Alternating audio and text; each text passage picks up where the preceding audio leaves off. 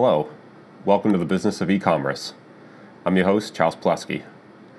This is episode three, and today I'd like to talk a little bit about what I call hybrid dropshipping. So, first, what exactly is hybrid dropshipping? Um, and then we'll go into how, how is it used, uh, who uses it, why it's useful, that sort of thing. So, first, what is it? Um, this isn't a term that we commonly see around. Um, a lot of folks are using it, but nobody really has put a great label on it. I've personally called it hybrid dropshipping. Um, I've seen other other folks have different kind of names for it, but that's just something I've come up with. What it actually is is if we rewind a few years ago, uh, every everyone was taking physical inventory. That was the big thing. Um, that that's how everyone kind of did retail. Along came drop shipping. It became popular. At that at that point, people started going all in the other direction, all drop shipping, no taking physical possession of of uh, merchandise anymore. So then everyone was just using the manufacturers essentially as their warehouse. Um, distributors, that was their warehouse at that point. Nobody ran their own internal warehouse. Past few years, what I've seen become more popular is this approach called hybrid dropshipping, where retailers are taking physical possession of some inventory, but not all. Um, so, what um, wh- where it's being used a lot is when there's a lot of SKUs, um, a lot of parts, a lot of that that sort of thing, where it makes sense to have, let's say, a catalog of hundred thousand SKUs you might not be able to have all in stock, but the top 100, the top 10, the top X number of SKUs, that might make sense to have some in house. So it's not something you're going to do with all SKUs, all products, that sort of thing. It's something that you're going to cherry pick and have some on hand. And then for the bulk of them still, um, you'll go to back to manufacturers or distributors. And when I say in house, it's either actual in house, like your own you know, inventory physically at your location, or something like a 3PL, third party logistics company, where it's your inventory you've purchased, it lives in their warehouse, but it's your inventory and only you have it. Um, the other option is some retailers, um, not all vendors offer this, but some retailers prepay for inventory at the vendor. So ahead of time, it's your inventory, it's paid for, but you haven't actually ever left the manufacturer. It's still sitting at the manufacturer's warehouse. So this is your inventory. You can then, um, you know, no one else is going to be touching this. So those are kind of the three places when I say your inventory, either prepaid at the manufacturer, at a 3PL, or at your warehouse. And then the dropship inventory is distributors or the bulk of the manufacturer inventory, where it's in that pool of dropship inventory at that point where other retailers also have access to it. So we see this a lot in, let's say, uh, auto parts, um, a lot of parts type of thing, let's say, where you might have your top 10 SKUs, top 50, top 100, but also 500,000 SKUs back at the manufacturer. So, what this allows you to do is a few different things.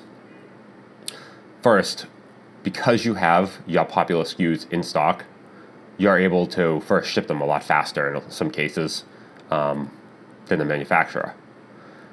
Second, there's a lot of folks out there that are drop shipping. Um, some people that's all of their business.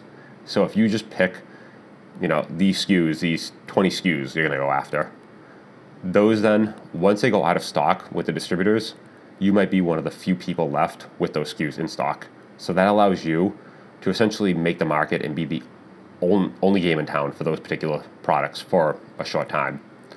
And this even goes for they could be selling on a marketplace, they could be selling Amazon, that sort of thing, and they do go out of stock from time to time.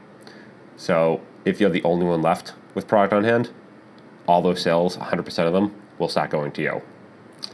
So this doesn't make sense for all products, but it's kind of up to you as a retailer to pick and choose and merchandise the correct uh, products that you want to have in stock that make sense for your business whether that's a high some sort of high priced replacement part that you know always goes.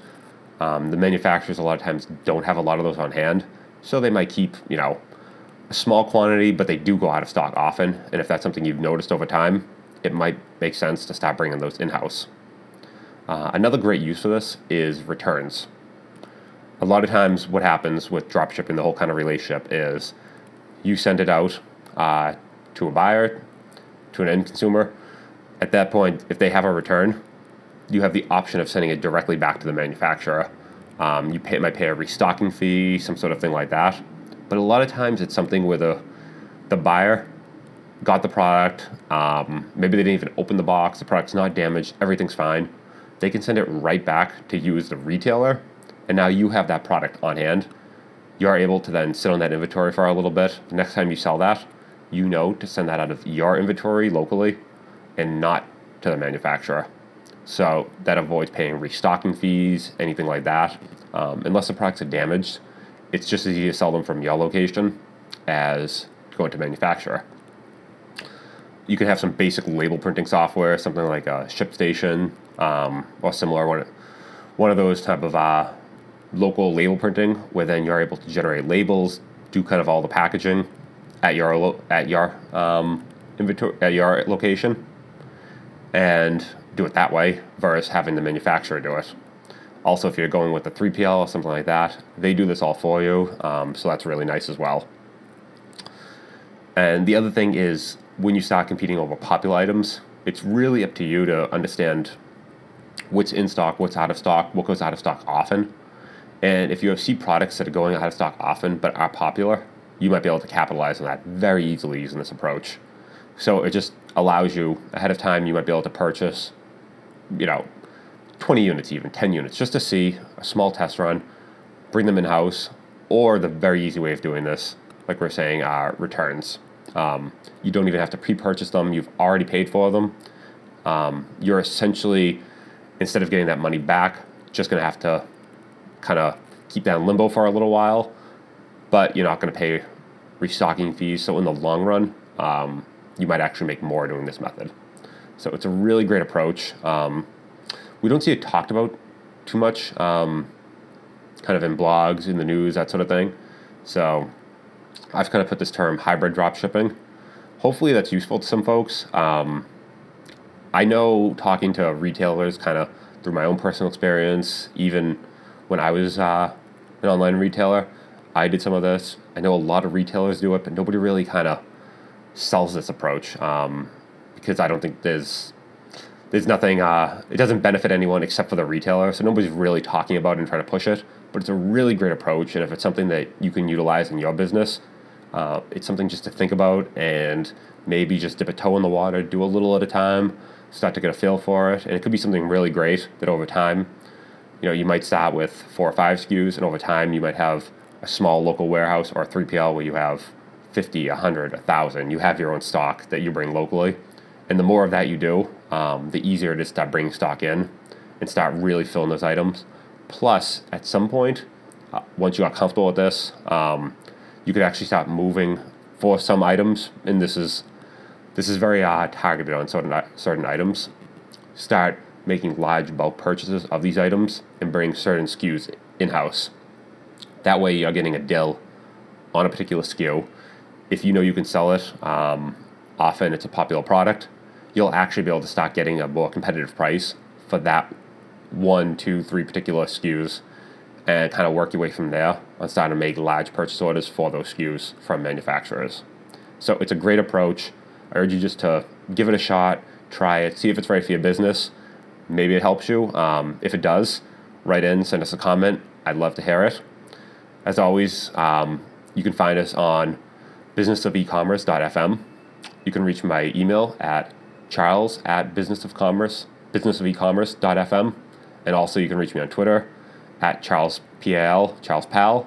And I'd love to hear if this helps anyone, if this is something folks have tried, um, and what they what they think. So drop me a line, and I'd love to hear hear from you. Thanks. Talk to you soon.